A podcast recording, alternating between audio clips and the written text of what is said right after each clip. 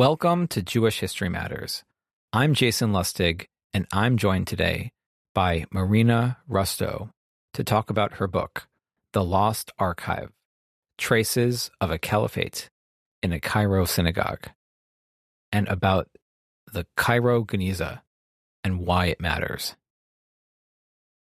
Marina Rustow is the Khedouri A. Zilkha Professor of Jewish Civilization in the Near East and Professor of Near Eastern Studies and History at Princeton University, where she also runs the Princeton Geniza Lab. The Lost Archive is only her most recent book on the Cairo Geniza, and I'm so excited that she's able to join us to talk about it. Listen in for an expansive conversation about how we can consider the Geniza in new ways what it tells us about the Fatimid state in the 10th to 12th centuries and the broader Middle East, and how this teaches us about how documents and records function in social as well as historical terms. The Cairo Geniza is a repository of such immense historical value that sometimes it's easy to just assume the ways that it's important and I'm so excited to really dig in deep with Marina on these important issues and think through all the different ways in which the Geniza is an important historical record, an important social phenomenon, and an important lens through which we can understand medieval Jewish history as well as the broader context in which Jews as well as their neighbors lived. Thanks for listening in. Hi, Marina. Welcome to the podcast. Hi. Good to be here. Thank you so much for joining us. I really had such a blast reading your book, and it's wonderful to be able to talk about it and to think about the Geniza really broadly. I want to think about uh, your starting point from the book. The book is called The Lost Archive. And it's interesting that you're calling the Cairo Geniza an archive, in part because we have this uh, great 20th century Geniza scholar, Shlomo Dov Goitein, who talked about the Geniza in very different terms. In the introduction to his uh, book, The Mediterranean Society, he specifically calls the Geniza a kind of an anti archive.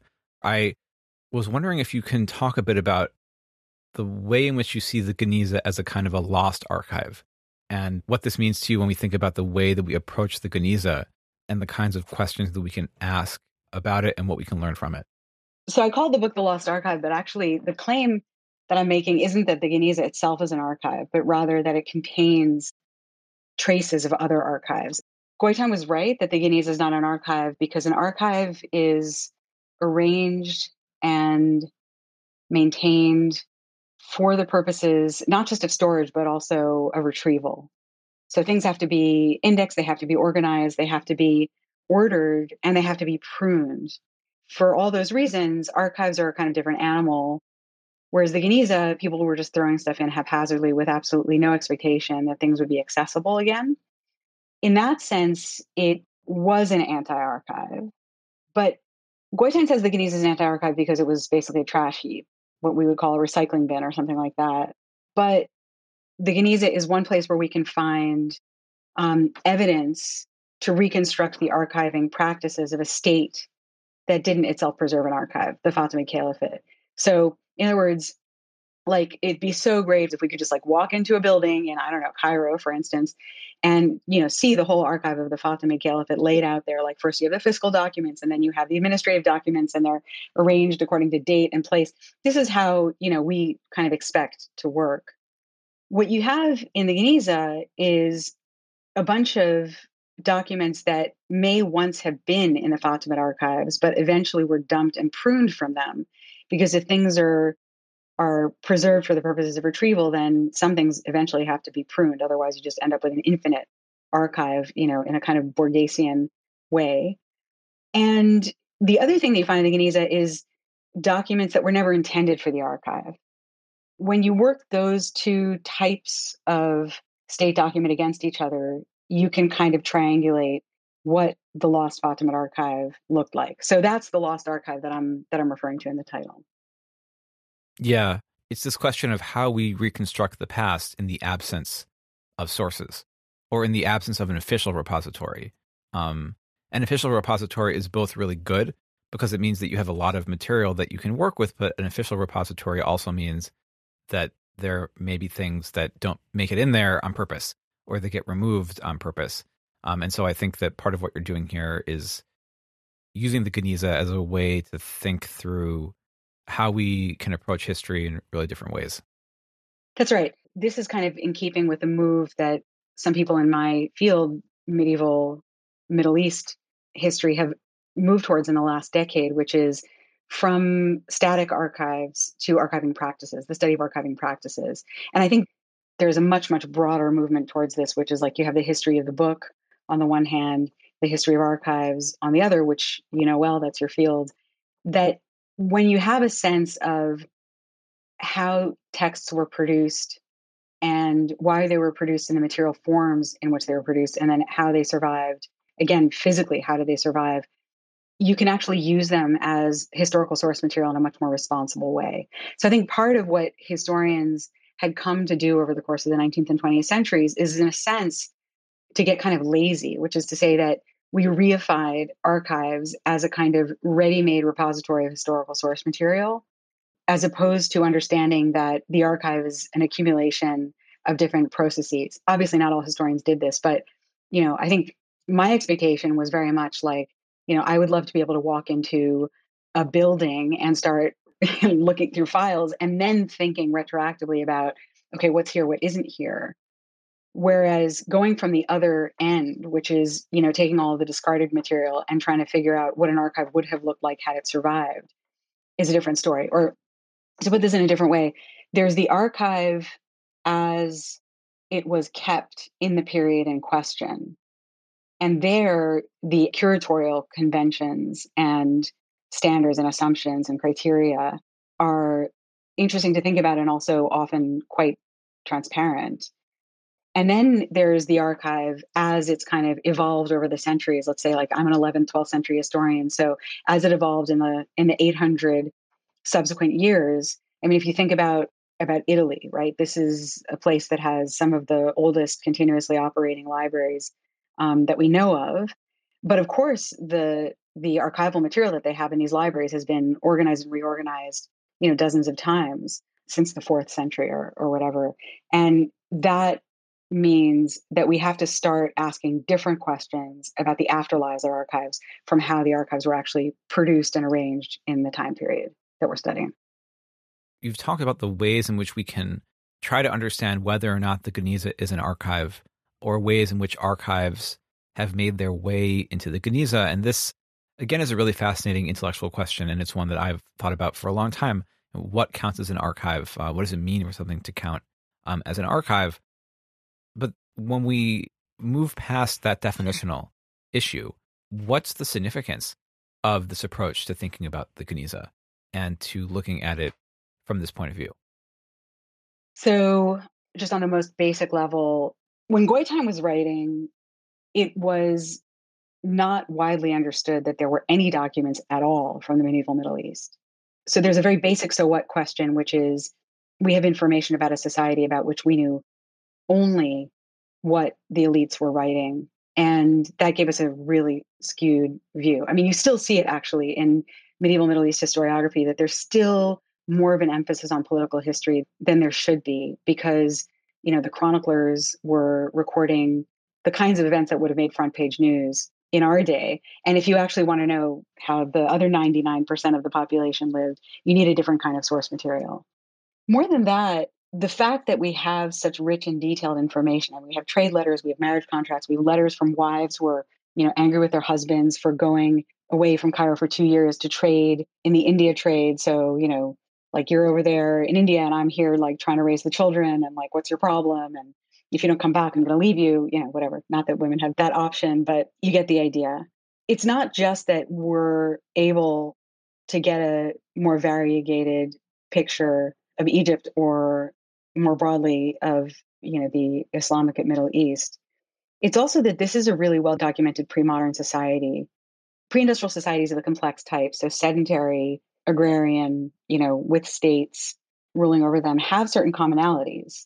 And when you understand one, you actually have a much better standpoint for understanding the others. So here, there's a fantastic book by Patricia Crone, who was a, a very, very brilliant historian of the medieval Middle East, but she wrote a kind of general book called Pre-Industrial Societies, where you know she went and like inhaled an enormous amount of both sociological and historical literature, and figured out that until early modern Europe, the vast majority of sedentary agrarian societies in the world actually shared certain things in common. And it was only Europe that eventually diverged from the pattern.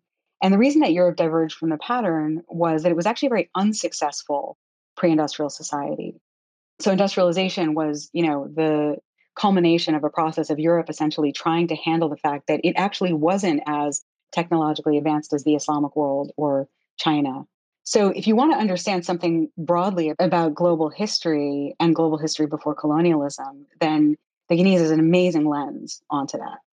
Then there are a lot of other questions.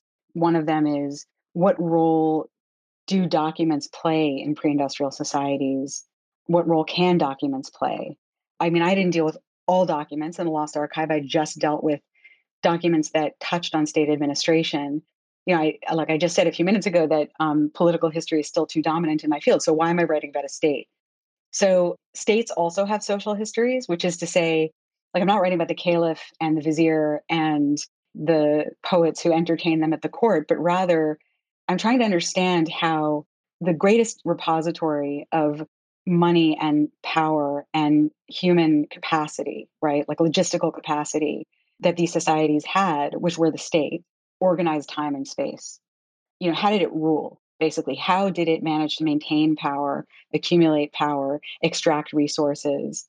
All of these are basic questions without which you can't actually understand any society. It took me a long time to realize that because as a Jewish historian, I was trained to either ignore the state or to look at the state in a kind of transactional way, which is like, what's the relationship between Jews and the state?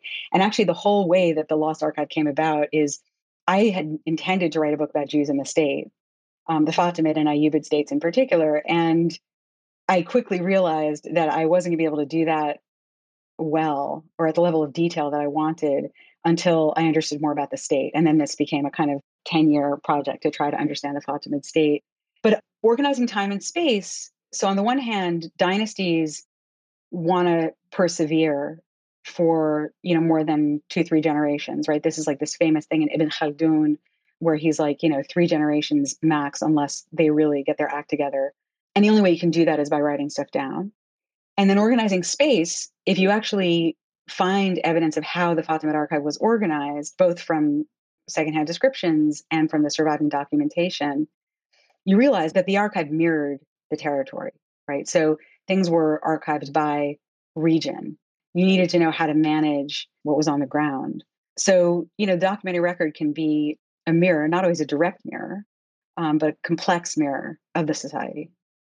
I mean, I think that one of the things that comes out of this is just the really fascinating way in which you are finding state documents, as it were, in this repository that has traditionally been a fount of social history in particular. Perhaps one way to get into this is to think about what does it mean for the Cairo Geniza, which is really the storeroom of the synagogue, to serve as our window into the Fatimid world, the Fatimid state, in the sense that what does this say about the broader world in which Cairo Jews were living? That this is where we find such a rich collection of documents as opposed to, as you said, like a single building where you could walk in. So, one answer that I'm not going to give is, you know, I think this would have been the assumption of anybody just looking at this material for the first time is is you look at this big pile of discarded paper among which you find all these state documents and you think to yourself well what government like you know discards its precious and confidential documents? And doesn't that suggest a kind of lack of respect for the written word?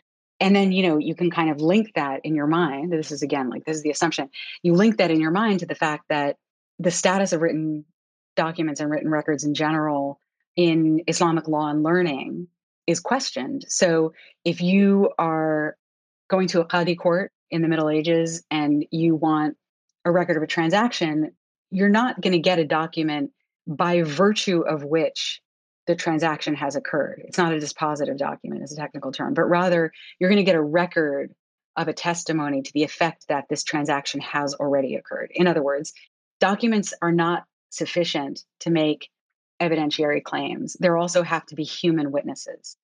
And then you connect that up with the fact that the transmission of learning, the transmission of books in the medieval Islamic world was oral, meaning to say that if you had copied a book from another book, this was considered to be of lesser authenticity than if you had heard the very same book recited by either its author or somebody who had received the book from its author or from somebody who had received from somebody who you get the point. There had to be an authorized transmission an authorized chain of transmitters and this goes beyond hadith right everybody knows like hadith is like so and so said to so and so said to so and so this is like books in general so we look at that from you know a, a kind of modern western academic point of view where we like to look at evidence completely separated and decontextualized from all of the kind of human influences over it. We just want to take the evidence itself.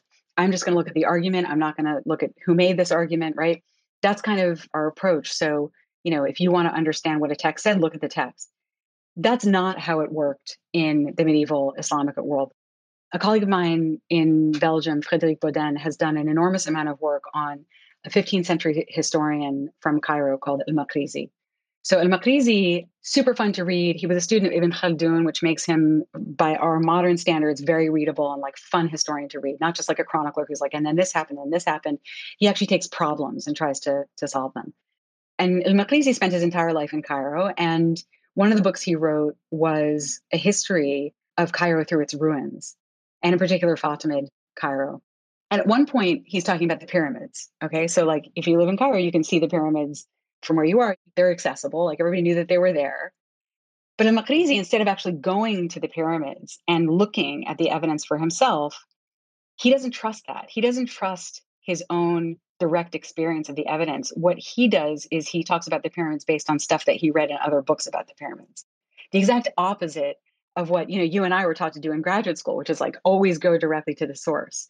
So there's a kind of social context of learning where um, it's not just a question of like authorizing learning and you have the gatekeepers and you can't learn unless you have access to the gatekeepers. It's rather the idea that information is socially mediated.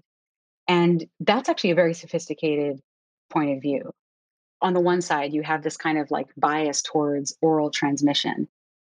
For the historians of the 20th century who were looking at the Islamic world and not seeing any documents, they said, well, okay, this makes perfect sense because this was an oral society. But no, it turns out it's much more complicated than that that in fact, you know, hundreds of thousands of documents have survived, but where and how? One of the things that I discovered in the course of writing this book is that the Geniza is not exceptional.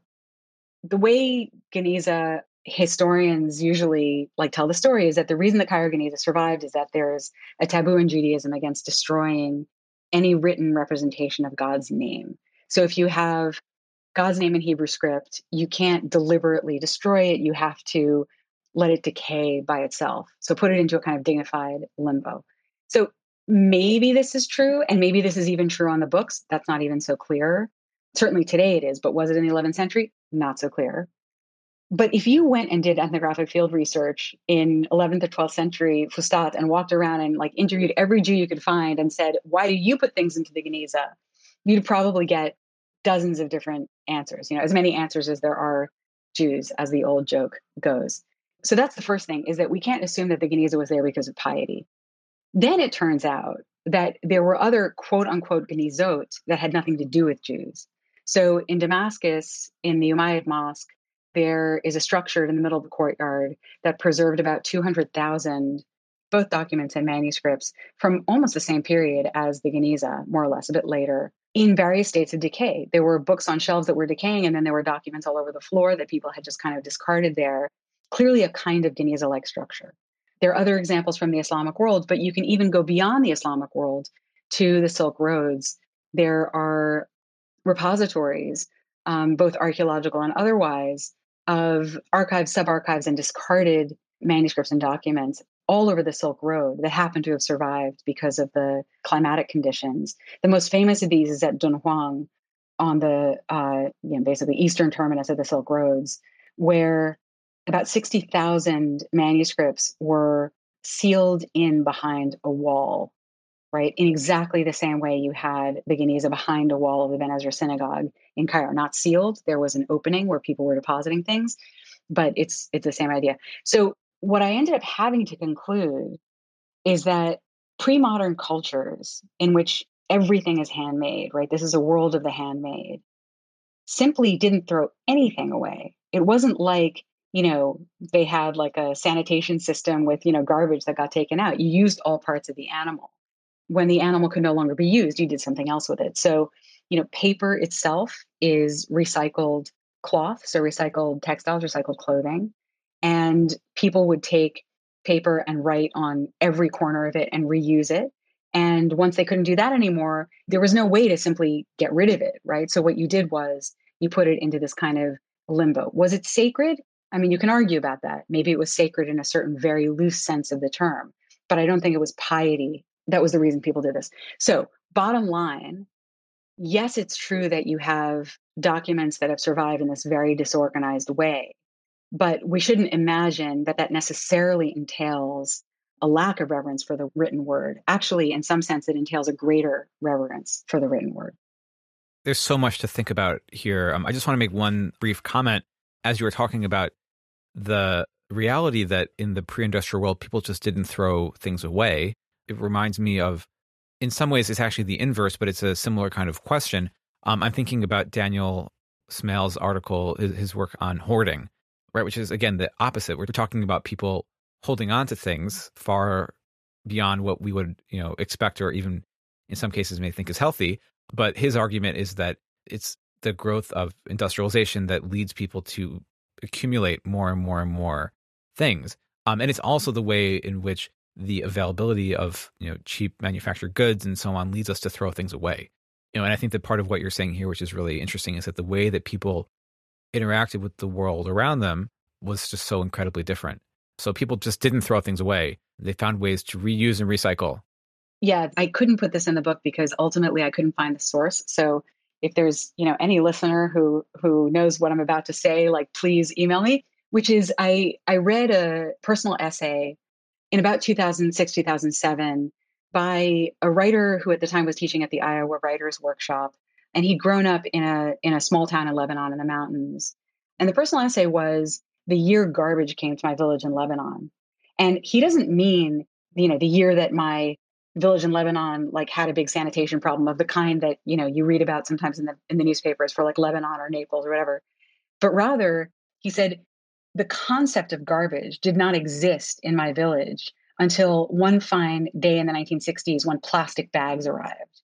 And as soon as you have plastic bags, like all of a sudden people can throw things away, which they'd never done before. There was always some other use for an object. Right. I mean, could you imagine people like Marie Kondoing things? 800 years ago. Right. You know, we could go deeper on that, but I think there's just so much to talk about. I mean, one thing that, that I want to bring us back to was your, your thinking about the state. You know, something that you mentioned a few minutes ago was that you were interested in writing a history of the state. And I think that one of the interesting things about looking at the Geniza as, like you called it, a lost archive, um, is that it helps us to think about the Fatimids as a state. And I think that this is important in a couple ways, you know, because you are able to emphasize and focus on bureaucracy. And one of the points that you make in the book is that you suggest that there's a tendency to see the Islamic Middle East prior to the rise of the Ottomans as kind of a non bureaucratic world. You, have the bureaucracy and so on as kind of this Ottoman innovation, but that you are kind of really proving here through the existence of these documents in the Cairo Geniza that the Fatimids had like a Max Weber style bureaucracy, uh, which people tend to associate with modernity, you know, in terms of how we understand modernization. And so, what's the importance there of looking at the Geniza in this way and therefore being able to reconceptualize the Islamic Middle East in really broad terms? One of the the things that got me thinking about what's a state and how do we conceive of states and how do we define states and where are we allowed to use the term is I can't tell you how many times people have asked me, you know, editors, people who are listening to lectures of mine, generally people who who were rooted in the modern world, either because they were living in the modern world or because they were modern historians, who said to me, But can you really talk about a state in this period? The question kind of took me by surprise because I had no problem thinking about pre-modern states. So I said to myself, okay, well, what are the what are the assumptions behind the set of questions that people are asking? So first of all, I think people hear the word state and they think nation state. So clearly that's not what we're dealing with here. That is very much a modern invention. You know, you can get this from Max Weber, Economy and Society, or you can just get it from kind of like, you know, general osmosis. So Weber famously said that states are attempts to obtain and sustain a monopoly on the legitimate forms of violence. So for Weber, it's all about law enforcement and coercion and the threat of coercion. But actually, if you go to that passage in Economy and Society, or several passages, he said much more than that too. And that's where his work on bureaucracy um, was also coming from. So for Weber, bureaucracy was a product of early modern Europe and part of a process that he calls rationalization. And rationalization is many things for Weber, but one of the things that it is is, you know, let's say I'm a bureaucrat and I'm in a particular government office and I like drop dead and somebody comes and replaces me, the procedures are going to remain exactly the same, right? That there's predictability that that law and process and administration does not inhere in the individual, but rather there's a set of protocols uh, that go beyond the individual, and that leads to continuity, right? Continuity, consistency, and predictability. And what I was seeing in the documents that I was looking at was exactly that: was procedures, predictability, and continuity. You know, one of the examples that I give is tax receipts, and every single tax receipt is structured the exact same way. You don't even have to be able to decipher it to know what it is just by looking at it because bureaucrat A writes in the same corner every single time, bureaucrat B always writes below him, that kind of thing. And so I thought, okay, well, what does that mean that we have this kind of, of predictability? Well, first of all, it means that law and administration do not adhere necessarily in the arbitrary whims of the individual. So the whole last chapter of the Lost Archive is about Oriental despotism, which is this idea more or less explicitly stated in lots of depictions of the Middle East since Aristotle that the Middle East is run in this kind of arbitrary manner, you know, whether you call it the patrimonial state there are other names for it. Predictability is important because predictability implies the possibility of power from below. In other words, if you're living in a society in which rulers can do whatever the heck they want and there are absolutely no constraints on their action, you as a subject of these rulers are not going to be able to do very much, right? Because you're never going to know what your options are. Whereas if you live in a society with predictable procedures, you know what your options are, right? Like there's a lot of literature now on forum shopping, which is the idea like if you have, you know, three different types of courts of law that you can go to. So in the case of Jews in medieval Egypt, you could go to a rabbinical court, you could go to a qadi court, or you could go to a sovereign tribunal, a state tribunal. And believe me, people knew exactly which one they wanted to go to for which kind of transaction. I had co-taught a seminar with Eve Krakowski at Princeton, and we had these two students who went through like sheaves and sheaves of court documents, both from rabbinical courts and from Qadi courts, and discovered that if people were writing a contract for a debt and the debt was less than five dinars, which is like maybe like a month or two of salary, they could go to rabbinical court. But if it was more than five dinars, they would always go to a Qadi court because they needed serious enforcement. That kind of thing. You can make those choices because you know what the system is and you know how it behaves. Didn't matter who you were, the procedures were the same the implications of that kind of predictability and consistency are both the possibility of you know you're not you're not living in these societies where people are just like oppressed all day long but also consistency across dynasties which i to me was the most fascinating thing if you think about the fact that in the first century of islamic rule in egypt so the muslims conquered egypt in 640 and you take the papyri that have been found between 640 and 740 from the upper echelons of the state like tax demands, for example, they're bilingual. They're written in Greek and Arabic. Why are they written in Greek and Arabic? Not because the population spoke Greek, because Greek was actually an administrative language. Um, the population was speaking, you know, some dialect of Egyptian, right? What we would call Coptic now. But the bilingual documents was because the people manning the bureaucracies in the first century of Islam were the same people who had manned the bureaucracies under Roman rule. Because if you're a ruler, and you're conquering a society, the last thing you're going to do is dismantle the tax administration. Because if you dismantle the tax administration and all that local knowledge that goes along with it, how do you actually manage to extract resources from the populace? You're going to be in in big trouble. So the fact that rulers, you know, we think that they hold the power, but they come in and they there are constraints on their behavior too. They have to come in and they have to rely on the lower echelons of bureaucracy, on the faceless bureaucrats who historians tend not to write a lot of histories about, although now, you know, that's changing. That suggests that power is much, much more complicated. It's not just that the rulers can do whatever they want, there are constraints on their behavior as well. We started off by thinking about this question of is the Geniza an archive? And here you're talking about this question of whether or not the Fatimid Caliphate was a state. And I think that when we ask this question, like, so what, you know, why does this definitional issue matter? And why is it so significant? These are also loaded questions because they are weighed down by this tremendous baggage of modernization theory in particular. You know, we mentioned Max Weber, essentially this question of does the Geniza count as an archive, right? Or you know, you call it a lost archive. You know, can we talk about a state in the 11th century Egypt or anything like that? These are questions that are imbued with assumptions that these are all features of modernity. One of the important things to keep in mind here is a series of Orientalist assumptions about the Middle East that, that you are breaking down by using these terms, using these frameworks to think about a time and a place that a lot of people assume didn't have these kinds of features. Yeah, that's right. I mean, in a way, what you just said hits on my whole sorry about the word, my whole crusade as a historian, which mm-hmm. is there are a lot of assumptions that people make about like what are the differences between pre-modernity, modernity, what are the differences between Europe and the Middle East? And often they're very misleading. So of course there are differences. There are differences between every kind of society, but they're not always the differences that we would go for. Weber had this notion of qadi justice. And you know, the thing that's really like charming and wonderful about Weber is that he'll take a word from one context and apply it broadly to lots of other contexts. So, so qadi justice was a concept that he developed in order to indicate the notion that justice is was meted out in the Islamic world in arbitrary ways. Number one, as though that kind of arbitrariness doesn't exist in other societies, which is, you know, preposterous. But to Weber's great credit, when he described qadi justice, he wasn't saying this is a feature solely of Islamic societies. It's just that he was using Islamic law as the kind of poster child for this arbitrariness of law that he wanted to depict. So actually the, the first example that he gives when he introduces the term is Sancho Panza in Don Quixote, you know, like kind of pretending to mete out justice.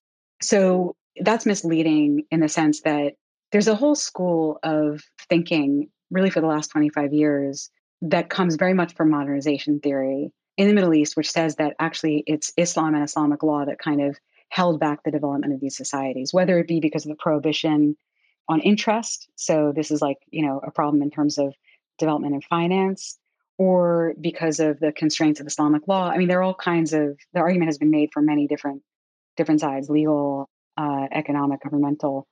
If you look at the medieval Islamic world from the point of view where I sit, looking through the documents and understanding that there was a bureaucracy and that both legal and governmental processes were consistent and predictable and not arbitrary, it begins to look much more like what historians have argued about Europe, right? Which is that there's a kind of inexorable um, push from an increasingly documented society in the Middle Ages to, you know, the glorious efflorescence of um, bureaucracy and ultimately like modernity.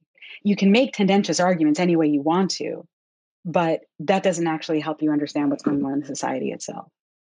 I was really struck by your discussion a little bit earlier about the tax documents, right? You know, this is a really rich description of thinking about, well, what are these documents actually that are sitting there in the Geniza? And so maybe do you want to take a moment to talk about the kinds of documents, the kinds of sources that we find in this uh, lost archive, to use your term? Uh, I know that you focus particularly on decrees in the book, but maybe you want to explain a bit more about what it is that we find in the Cairo Geniza that makes it such a rich archive of the Fatimid dynasty? I think it's important to understand that, you know, I worked on a tiny, tiny percentage of what's in the Geniza. So the grand total of what's in the Geniza now, um, people are giving the estimate of about 400,000 pages or fragments of pages. Of that, the vast majority is literary. Um, text written for posterity, text written in long form. So not just poetry and belles lettres, but also scientific works, medical works, chronicles, philosophy, and all of rabbinic literature, right? So all of this is considered to be to be literary texts. The other 10%, so roughly 40,000, are documents. Of the documents, the vast majority is in Hebrew script in lots of different languages. So documents could be written in Judeo Arabic, which is Arabic and Hebrew characters, could be written in some combination of Hebrew, Aramaic, and Judeo Arabic, which is often the case for legal documents. Letters are mostly in Judeo Arabic, but sometimes people want to sound fancy and highfalutin and they'll write in Hebrew. Aramaic by now was really just a kind of technical language of, of Jewish law and rabbinic literature. This is the case, you know, after the 10th century. And then in the later period, okay, so chronology, this is crucial. The vast majority of what we know from the Geniza now dates to um, the period between about 950 and 1250, when the particular neighborhood in Fustat, where the Ben Ezra synagogue is, was the main locus of the Jewish community of medieval Fustat Cairo. And then gradually, as the whole population moved northwards away from Fustat, you get fewer and fewer deposits in the Geniza until the late 15th century, at which point exiles from Iberia after the Spanish expulsions moved to Egypt in droves. And now, suddenly in the 16th century, you have lots of Ladino documents, which is you know incredibly cool. Eventually, you get Ottoman Turkish. I mean, there's you know all kinds of languages. Even the earliest known Yiddish fragment, which is from the 13th century, was found in the Geniza, not in Europe. So that's the kind of bigger picture. The Arabic script texts in the Geniza is like a whole separate question that, you know, nobody's really gone to the bottom of this. Geoffrey Khan in Cambridge, who's one of the great pioneers um, in the Arabic script Geniza, estimated in an early article from the 1980s that um, about 5% of the Geniza was an Arabic script. And, you know, maybe it's more, maybe it's less, but even if you just take 5% as a kind of rough and ready figure, that's 20,000 documents right there. So of that theoretical 20,000, I was only looking at the documents that had been produced by the state or by state officials. Lower officials, higher officials doesn't matter, but like something in connection with the state. Why were they in the Geniza? I mean, you know, I can tell you in 634 pages or less, but just the long and short of it is um, they got discarded and recycled. I got into this racket because the most, I would say, charismatic kind of Arabic script state related document having these are petitions. And petitions are wonderful because petitions are like, you know, they're they're mini stories. Often they're people who are desperate, or at least the petition scribe is framing their story in a very dramatic way. You know, I'm on the brink of starvation.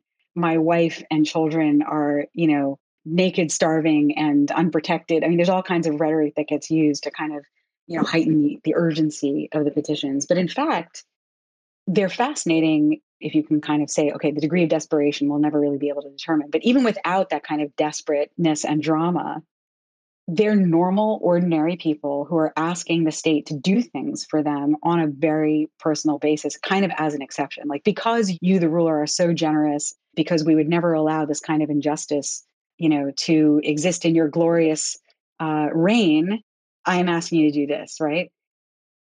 Of those petitions, many are complaints about the misdeeds of mid level bureaucrats. Like the local governor stole 70 bags of grain that I was trying to transport from one place to another. Can you please get them back for me? Basically, going above the heads of local officials to seek justice. The Lost Archive is an introduction to the book about petitions that I ended up hiving off from the Lost Archive and is going to, you know, inshallah, be a separate book of its own. That's what I'm trying to write right now. And the reason that I felt like I had to, you know, just take another step back and say, okay, let me introduce the petitions in a broader ways is that the petitions had been for a long time understood to be the only kind of Fatimid state document that we had. What I came to realize in digging through the Arabic script texts of the Geniza is that actually there are many different genres of state document that got preserved in the Geniza. So there are decrees of many types. There are decrees that were given to petitioners, which is, you know, people knew that some decrees had survived that had been given to petitioners, but then there are also decrees that had nothing to do with petitions, decrees that the central government in Cairo sent out to local officials in the territory, um, decrees that got sent out for public announcement and recitation. There were reports that government officials wrote um, to their superiors or to their equals elsewhere in the territory. There were fiscal documents of all kinds. The fiscal documents are fascinating because we don't really understand them yet. I mean, I talked about these tax receipts. I have a PhD student, Lorenzo Bondioli, who just finished in in November, and he wrote his dissertation on on taxation under the Fatimids. And you know, we read every week. We read these these tax documents together, and it's not even clear whether all of them are tax documents now. They have something to do with land tenure and with extraction of resources, but who's extracting what from whom? It's not always so clear. There are fiscal accounts where you can see the government spending like piles and piles of gold on what we don't know because we haven't read through all of these. They're really hard to read. They're written in a kind of fiscal shorthand that nobody has 100% deciphered yet. But we can generally determine the amounts of money that are on these accounts. And they're like, you know, 200,000 dinars, which is like, you know, it's like today's equivalent of, I don't know, maybe like, you know, $20 billion or something like that. So there's quite a bit to be learned from these. I think what I did was to try to establish a kind of rough and ready typological scheme and a sketch of the whole system as it was churning out these documents and you know archiving them or discarding them or, or both in turn um, so that others can then come along and really deepen the work that i've done so like now people know that the stuff is there and i hope that others will will come along and uh, and make even more sense of them you obviously talked about a lot of different genres of documents.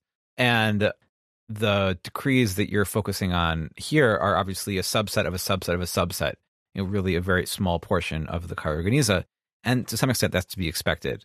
No one's going to study the entire Geniza. That's like saying you're going to walk into YIVO and study every single document there. You know, everybody picks out their particular collection, their particular issues that they're focusing on. But part of what I'm interested in thinking about here is about how looking at this particular subset or collection of documents, what is it that it allows you to do specifically? Uh, and here I'm thinking about the ways in which how different generations of Geniza scholars uh, have tended to emphasize different kinds of texts and fragments, whether we're talking about, I don't know, like the focus on uh, literary fragments and pseudepigraphal uh, and apocryphal fragments when we're looking at the you know 1890s and 1900s Goitein, you know, as you mentioned before, had this notion of the documentary Geniza, which is really the foundation for his work on the Mediterranean Society. The folks in Cambridge love to show off their, you know, Maimonides autographs, right? Uh, you know, when you go there and see what they've got, there are contracts, there are so many things that are in the Geniza. So each of these different genres, each of these classes of documents tell us something different. How is it that the decrees help to illuminate the world of the past in ways which are similar or different to a lot of the other things that are in the Geniza.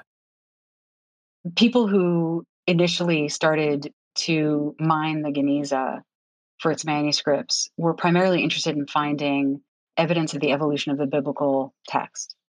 This is in keeping with a lot of the research that was happening and a lot of the digging that was happening in Egypt in the late 19th century, right? The question was, can we find, you know, palimpsests that give us an even earlier Greek texts of the New Testament, or can we find texts of the Hebrew Bible in Hebrew that don't agree with the received text that we have today? And in fact, there, there are plenty of those. Gradually, it became apparent that there was a lot more going on the Geniza. And one of the best things to read on this is Sacred Trash by Adina Hoffman and, and Peter Cole, because the theme of the book is really that you can look at the same document and see completely different things depending on what you're interested in. So, one of the examples that they use is a text of of Origen's Hexapla, a sixfold biblical text in columns, like a kind of synoptic Bible in Greek, or in one case in Hebrew in Greek characters. And most of Origen's Hexapla had been lost. And so when sheets of Origen's Hexapla started to emerge from the Geniza, people got really excited. The problem with these pages of the hexapla is that they were palimpsests. So the hexapla was the undertext that had been um, washed off and erased, and you could just barely see the traces of letters um, that had, you know, where the ink had kind of stained the parchment. And above this text, what people call the upper text, written, you know, after the parchment had been washed, in a very dark black, highly legible ink, were piyutim, liturgical poems of Yanai, so each of these texts is really important. The biblical text is important because everybody knows about Origen. people are super interested in early Christianity. People want to understand, you know, the evolution of the biblical text. So Origen, great, yay, we found Origen. And it wasn't until 50 years later that people really bothered to understand what the upper text was. And it turns out that Yanai was a paitan, a liturgical poet, from whom we had precisely one poem until the discovery of the Geniza, and now we have 400. Similarly, with the decrees, you know, to me, this was like such a fascinating kind of, you know, sacred trash uh, story because there were these gigantic lines of calligraphic Arabic with no pointing, and often the scribe had not lifted the pen at all. And yet it was clear that they weren't sloppy. They were written very neatly. They were just written in a very stylized and difficult to read way. And so you'd have this like, you know, bifolio in which all the text was in Hebrew, but there was one giant line of Arabic going across the page that you couldn't read, right? So people had ignored it. If you go into the catalog of the Bodleian Geniza collection, which was published in 1906 and which is really excellent and really detailed, and especially on the documents, it's just like there's such good granular information, which is saying a lot for for a manuscript catalog. But nearly every time there was one of these Fatimid state documents, it's cataloged as, and I quote, scribbling. Right? That was the assumption is that this page was discarded because it wasn't important. And that's why it got reused for for this Hebrew script stuff. And you know, it took me a while as well to understand what I was looking at, which is fragments of fancy Fatimid decrees that had once been huge and were now, you know, in in fragments and recycled for for other texts. So I published a little like notice in the newsletter of the Cambridge University Geniza Research Unit in which I, you know, talked about these decree fragments and I got an email from Shamma Friedman, who's emeritus at Bar Ilan, one of the great Talmudists of our generation, saying, Oh, now I understand why it is that a bifolio from the Babylonian Talmud that I published in 1986 has a giant has some giant lines of Arabic across it. And I thought to myself, my God, how many more of these are there? With those little kind of microcosms, like let's just take this bifolio of the Babylonian Talmud with like you know three, four gigantic lines of Arabic across it, demonstrated to me is that it wasn't just the information contained in the words that I mm-hmm. needed to be looking at. So the words gave you one thing. It's a decree. It's a decree about, you know, I can't remember what in this case. Let's say like, you know, the dredging of a canal, some kind of like maintenance of infrastructure. Often it's about these very kind of, you know, like brick and mortar logistical problems that the state had to manage. But there's more than that going on than a page because you have to ask yourself, well, first of all, why do we only have a fragment of this decree? Second of all, how did this decree go from the chancery to the Jewish scribe who reused it as scrap paper for writing down his like you know personal copy of a passage from Bava Metzia in the Babylonian Talmud. And there, there's a whole set of steps to be reconstructed that give us a kind of microcosm of the society. So in this case, the decree gets written up in the chancery, gets sent to a local official. The local official is under no obligation to archive it. It's actually the central chancery in Cairo that's archiving it. So the local official discards it. What happens after he discards it? Well, we have some evidence that there was a used paper market.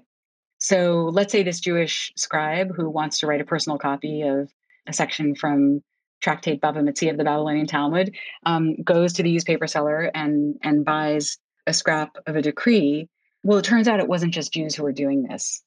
There's evidence from from other repositories that this was actually a common practice again, not just in the Islamic world, but even elsewhere. A colleague of mine who works in Paris, Naïm Vanthieghem, uh, discovered in Vienna a fragment of a Fatima decree with um, a Greek text written on the back, a Christian um, religious text. The author was 9th century, but the copy is from the 11th century. If you go to the Archivio di Stato in Genova, in Italy, um, you find this amazing notebook of a notary named Giovanni from the 12th century who his notebook is just like you know normal like pamphlet. It's kind of his his uh, account book or whatever.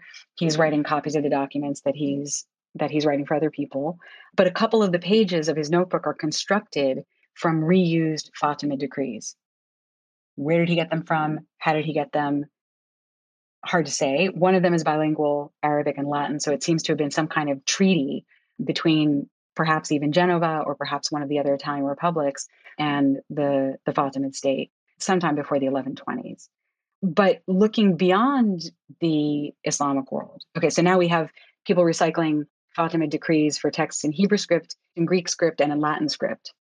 We also have examples of people recycling Fatimid decrees for texts in Arabic script. So the historian I mentioned earlier, Makrizi, uh, did the same thing in a slightly later period from Mamluk decrees. But looking beyond the Islamic world, if you go to the text I was referring to earlier that that were unearthed along the perimeter of the Taklamakan Desert, along the Silk routes, there are medieval decrees.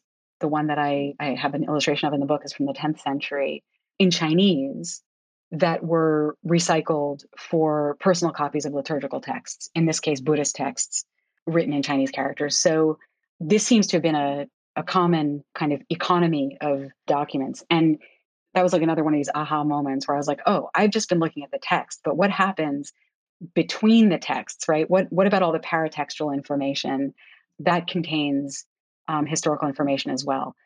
One of the reasons that that became possible for me and even kind of begged out to be done was because of the digital revolution. When I was writing my dissertation, I was looking almost entirely at printed editions of text. And when you look at a printed edition of a text, it's severed from its actual material form.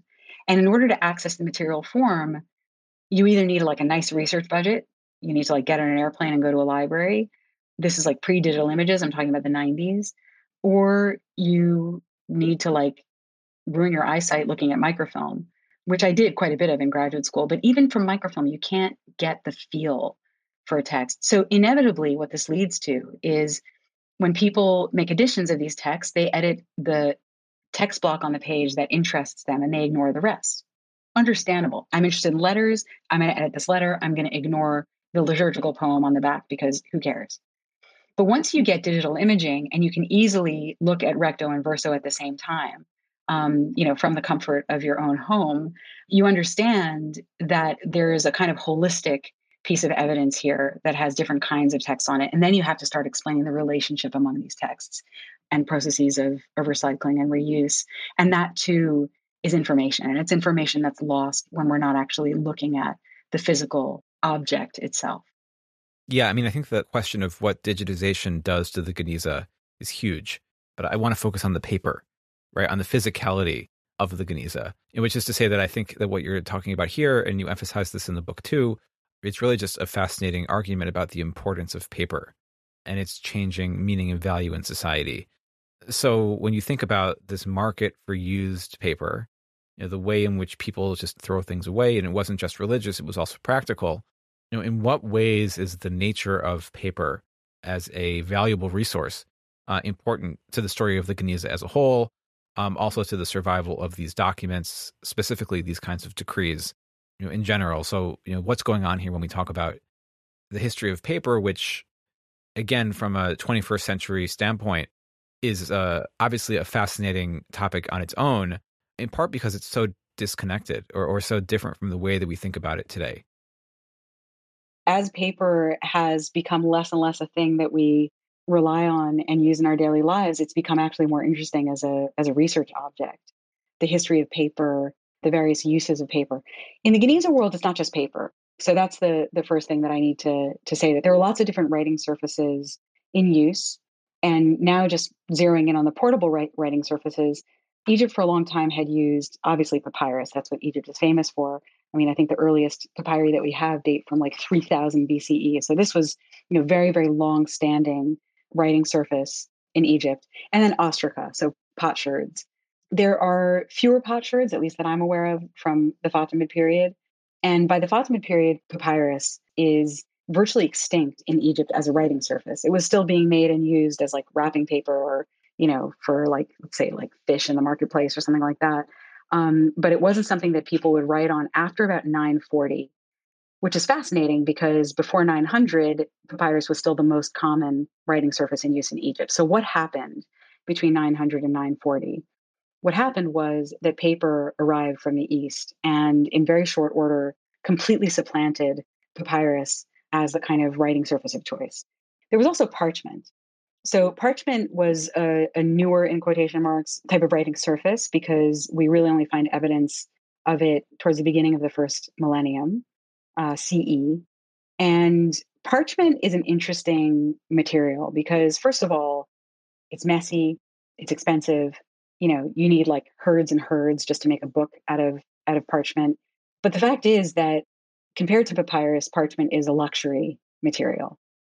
Paper, I would say, is somewhere in the middle of that continuum. It's not like the most luxurious and expensive thing in the world as parchment is. Uh, at the same time, it's not as cheap or as easy to make as papyrus. Paper is another story. For paper, you need infrastructure. You need a source of running water. You need a means of beating and grinding the fibers that you're going to use um, into pulp. Or you can use used cloth. So, used cloth is super convenient. First of all, because there's a lot of it lying around. I mean, don't get me wrong, like, you know, clothing back then was not like clothing today. You know, your average person would own like four or five garments over a lifetime, and you would often bequeath them to your children. So you have to think of clothing back then and the way we would think of like houses or cars now, right? Sometimes they're transgenerational. You don't have that many over a lifetime. But once it's worn out and it's been patched a certain number of times, you know, there's always this kind of like sweet spot between saving the thing on the one hand and the other hand. You don't want to like be dressed in tatters or something that's obviously been patched a million times depending on social class and what kind of image you want to project. All that comes into play in the middle ages. But once the thing is finally like you can't do anything more with this this is what you make paper out of. And by the time it reaches the paper manufacturer it is so worn and soft and and it's already been kind of ground and beaten down that it's actually a much easier material to work with than raw fiber. But it still has to be shredded. It has to be beaten so that the fibers come apart enough so that you can make decent paper. If you look at the paper on which Geniza documents are written, it's actually pretty lumpy. There's a lot of like bad quality paper where they don't really spend a lot of time to beat the stuff into a fine enough pulp that it's going to make for decent paper. Whereas around Samarkand, they were like famous for the quality of paper, possibly because it was a rice growing culture. And when you have rice, you need mills to mill the rice. So there are these mills that actually, you know, survive today where paper was made that would also mill rice, like trip hammer mills, which are very good for this kind of thing. So you need infrastructure for paper. Paper is a valuable resource, but it's not as luxurious as parchment. It's so interesting. Like people always try to come up with these kind of technological determinist arguments for things like, oh, people like parchment because it lasts longer than paper. Or people like parchment in the Middle Ages because it held ink better. And even if you washed off the ink, it would still leave a kind of tattooed stain. So it was unforgeable. Whereas you find in the literature also the exact opposite thing, which is the governments really didn't like to use parchment for official documentation because you could wash the ink off and then you could forge things, right? I don't think this is the place to look. Like, I don't think that the technological determinist arguments are going to end up yielding the whole story. In fact, it's about the choices that human beings make for all kinds of reasons, including prestige. So, what we do know is that the Arabs started to write on paper, as far as we know, for the first time when they conquered Central Asia in the early 8th century. There's a story in the medieval chronicles about this battle in 751 where supposedly the Abbasids fought the, well, we know that the Abbasids fought the Chinese, but supposedly in this battle, they took a Chinese prisoner of war who taught them paper making. No, it turns out that Arabs knew about paper before that. Whether they were making it before it, we don't know, but they were certainly using it as early as the 720s. Eventually, the Abbasids are like, hey, this is really good stuff. The Abbasids were drastically increasing their administrative capacity um, as the empire spread and became more and more kind of regularized. And so they need writing material. They couldn't do everything on parchment and leather, although they did they did some things on parchment and leather. And they certainly couldn't do everything on papyrus because it had to be either exported from Egypt or else you had to grow papyrus elsewhere, which they tried to do on the Tigris, but not so easy. And so eventually paper became a kind of really convenient solution for them, especially rag paper. Here we're talking about the 8th, early ninth century. By the time paper arrived in Egypt at the turn of the 10th century, we have evidence that paper was used in the late 9th century in Egypt, but it really kind of, kind of takes off after 900. It already had the stamp of Abbasid prestige, of like prestige of the Abbasid East, and especially governmentality in Baghdad. And that was when scribes picked up on it. So, in a way, the history of paper and its movement from east to west across Asia is in miniature the story of many of these transfers of technology. First of all, across Asia, because Asia is an enormous continent, but it's also horizontal, a horizontal continent. As Michael Cook points out in his brief history of the human race, you can, you know, more or less be in the same kind of climate going all the way from, you know, China over to the Atlantic. And that facilitates the transfer of certain kinds of technology and also human migration. So there's a big story of transfer across Asia, but there's also a really interesting story of government conventions and government, what's considered to be prestigious for government use. And you can see that migration out from the Abbasid heartland in Iran and Iraq a little bit towards the east, but especially towards the west. And you see it in waves. And you see this in the in the Jewish manuscripts as well. Um, eventually, it's the quote unquote Babylonian or Iraqi handwriting that kind of infiltrates Egypt and takes over there in the late 10th century, just as it had in the Arabic hands of the 9th century. Yeah, and I mean, I think that one of the other interesting things about this approach, and you mentioned this earlier in our conversation, you also talked about it in the book, is a shift away from, as you said, a search for documents to thinking about how documents are produced, how they're used, how they're stored. I think this is a fascinating development in and of itself, but it's also interesting because it mirrors a shift in terms of how we think about the Geniza in particular, and also about how we may think about other kinds of repositories as well, which is to say that there is an inherent drama to thinking about the search for documents. This is a critical thread to how people have talked about the Geniza. Even in the title of your book, the idea of a lost archive has an inherent drama, right? Something which is lost and then which is found. The same thing, you know, sacred trash, right? You know, this is a trash heap, right? The Cairo Geniza that is then reappraised. And again, I think that the drama of the salvage of documents, you know, this is a critical way of thinking about historical materials in general.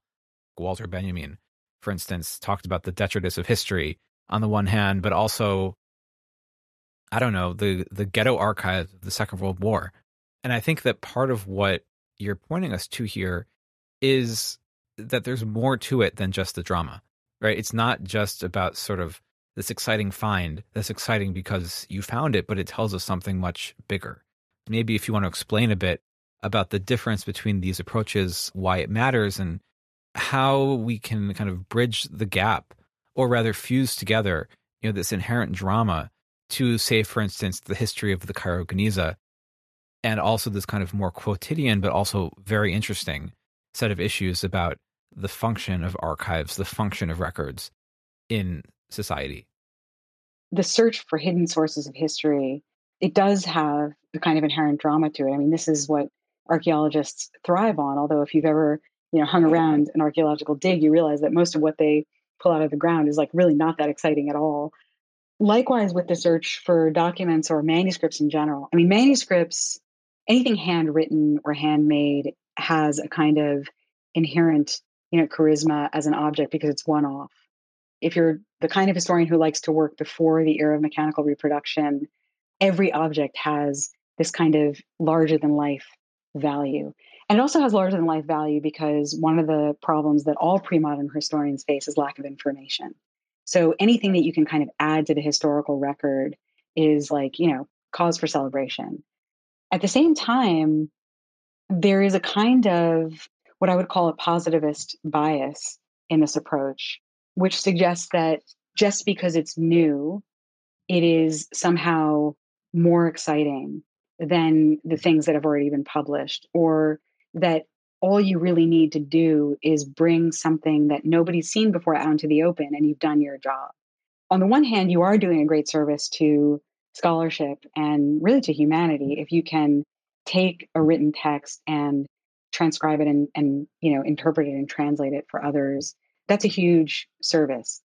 At the same time it's also true that certainly in an american or north american university and increasingly this is also the case in european universities no one will give you a phd just for what we call a critical edition uh, and a translation that used to be absolutely par for the course that that was enough to prove your skill set in the field you did an edition and translation. Congratulations, you have technical skills. You can now teach others to do the same. But for historians, this is rarely enough. We don't stop at that. We want to also interpret the texts. We want to put them into some wider context and ask the question that I think you and I have been so well trained always to ask ourselves, which is so what? Why does this matter? It can't matter only because it's new, because, you know, quote unquote new, because we've never seen it before, because it's salvaged, because it's filling a gap, right? I had a, a teacher when I did my PhD at Columbia, Michael Stanislawski, who's a 19th century historian, who always used to say to me, filling gaps isn't enough. We were both students of Yosef Hayim Yerushalmi, who used to say, you know, okay, if you want to do like the household accounts of the kingdom of you know, Navarre from 14, like 89 to 1489 and a half, like, okay, you're going to tell us things we didn't know before, but who cares? Right. What's the, what's the so what question? You know, but then I want to also give the other side of the argument, which is like, you know, I will die on this hill, which is you have to interpret, you have to put things in a larger context. It's not enough just to discover the new. At the same time, I think historians are not always well equipped to deal with the kind of linguistic technicalities that the old school philologists were trained to do. In other words, the philologists maybe aren't historical enough for the historians, but it's also true that historians are often not philological enough for the philologists. Yeah. I'm always intrigued by questions that seem to have obvious answers because that always means that it's hiding something that we don't think about because it's obvious. So maybe do you want to say a quick word, you know, as we move towards our conclusion about why the Geniza is so important and the ways in which it matters, both in ways that are perhaps obvious, but also that we may not think about as much. I mean, here I'm going to say something that partially contradicts what I said earlier, which is, mean, part of the reason that the Geniza matters so much is that it's telling us stuff that we never knew before. So it is kind of, you know, filling a, a massive gap in our knowledge, but it's a gap with with a difference, which is it's not simply that we didn't know, like, oh, I didn't know that, you know, people ate two meals per day in medieval Cairo, or I didn't know that the Jewish population had this trade network all over the Mediterranean. It's much more than that. I've started to understand that the Geniza documents not just the Jewish world that we kind of suspected might be there, which is, you know, cities across the Mediterranean basin and into Iraq and, and Iran, but actually a much, much bigger Jewish world. There was a burgeoning trade uh, in the Western Indian Ocean that others are studying, you know, much more deeply than I have. But there remains a lot of work to be done on the chapter of the Western Indian Ocean trade that is that is documented in the Geniza, especially for the late 11th and 12th centuries. But it turns out, and this like really surprised me when I started to to think about it, there were Jewish traders even in the Eastern Indian Ocean. So there were Jews trading on the island of Sumatra, Jews trading in what is today Malaysia, and if you think about the distances that people are traveling in pre modern conditions, it kind of boggles the mind. So, you know, there's a lot of talk about global history, but, you know, there's a much deeper level of global history that you can do, which is let's think about what the implications of all of this human migration have been. In the case of the Jews, if you think about like the vast networks of Jews in, in all kinds of areas across the world, and also the sheer degree of interchange among Jews of all kinds, the simple stories that we've told ourselves about the transmission of Jewish tradition across the generations completely break down. So the kind of going word in like, you know, Jewish studies for the longest time was that most of what we know of Jewish law comes from the Babylonian Gaonim, the heads of the Jewish yeshivas in Iraq, you know, who were themselves transmitting the earlier uh, texts of the Babylonian Talmud. But it's much more complicated than that. My colleague Eva Krakowski in her uh, book Coming of Age in Medieval Egypt, documented the fact that the that very few children were raised in a single household with a with a stable set of adults. There was extended family, but there was also not this idea of like you live in one place, but rather you know there were like the aunties and and often like you know the the mother was actually allowed to keep her residence from before, have a room in her parents' house, but there was also the residence with a husband. In other words, there wasn't this kind of very restricted notion of the of the nuclear family that we have, even if it wasn't quite the extended family that we you know often associate with the Middle East. And the implications of what she discovered is that there were Rabbinites marrying Karaites. There were Jews who observed the Babylonian rite marrying Jews who observed the Palestinian rite. There were people intermarrying across religions. So children in an age when religion was transmitted mimetically as opposed to strictly through books, because literacy rates were relatively low compared to what we have now. Children would have been exposed to an enormous variety of ways of practicing Judaism, right? So when you start to see the sheer diversity in this world, you understand that actually this idea of Jewish continuity needs to be reframed. You know, then there's like all the stuff about like Jews, Christians, and Muslims living together. About again, that would be like a whole other podcast. That's the importance of the Geniza for Jewish history. The importance of the Geniza for other kinds of history. I mean, that's like a whole a whole other set um, of topics. But for medieval Middle Eastern history in particular, the fact that we have information about daily life, the fact that we know what traders would have said to other traders when they were angry at them for like not sending them the quality of stuff that they needed or when they were like you owe me money or when they were you know like the just the texture inspires us to ask different kinds of questions of the past. You know the granularity that you can get out of these texts the fact even that you can look at a tiny minority i mean jews were you know i think never more than 10% of the population in any of these societies the fact that you can look at a tiny minority and actually understand the ways in which it's representative of a much larger whole, that in itself has a lesson for the history of the Middle East, which has often been written from an exclusively Muslim point of view. I just feel like we should come back to this this thing that you just mentioned offhandedly earlier in the conversation about the digitization of the Geniza. You mentioned the ways in which the Geniza offers a doorway into so many different histories, but that each document has many levels, many layers. You don't get those by looking at a transcript. You know, so the digitization, the making available of, of high resolution images and all these things. You know, I just think that the digitization project is so important. Um, it also needs to be looked at critically uh, in a lot of ways. So I don't know if you just want to say something very, very briefly about digitization in the Geniza. Digitization is important because it leads us more easily to the material text. We can actually see what the text looks like as a material object and analyze it from that perspective, paradoxically, right? Because digitalization is also dematerialization, but it's also a kind of defamiliarization of the material that makes you give more attention to it. Digitization has also enabled the automation of certain processes that before were very slow and artisanal, one of which is joining fragments. So there are computer vision algorithms that were developed around 2010 that are now available to anybody who works on the Geniza for finding you know that upper half of the page of which you have the lower half and you really want to know what the rest of the text says. So that's been revolutionary. It's speeded up our work tremendously. It also allows us to handle data in a much more linked and organic way. Sd goitein when he died in 1985 left 26000 index cards to do with Geniza documents. So he had like his own kind of database system but it worked because he had a prodigious memory and because he was extremely organized the potential of digitization means that we can link all of this data and actually find patterns and connections that we can't see necessarily with our own brains. And then finally, for me, the most important element of digitization is collaboration. Humanists are often kind of trained to work monastically. We have like our little cells, but we're not supposed to really go outside. But the best work increasingly is done collaboratively, all the more so on a source base like the Geniza, where there are so many different kinds of documents and nobody can specialize in all of them. Well, thank you so much, Marina. This has been a really great conversation. And I'm so glad that we had a chance to talk about all these things. Likewise. It was great to be here. And thanks to you for listening in. Until next time, I'm Jason Lustig, and this is Jewish History Matters.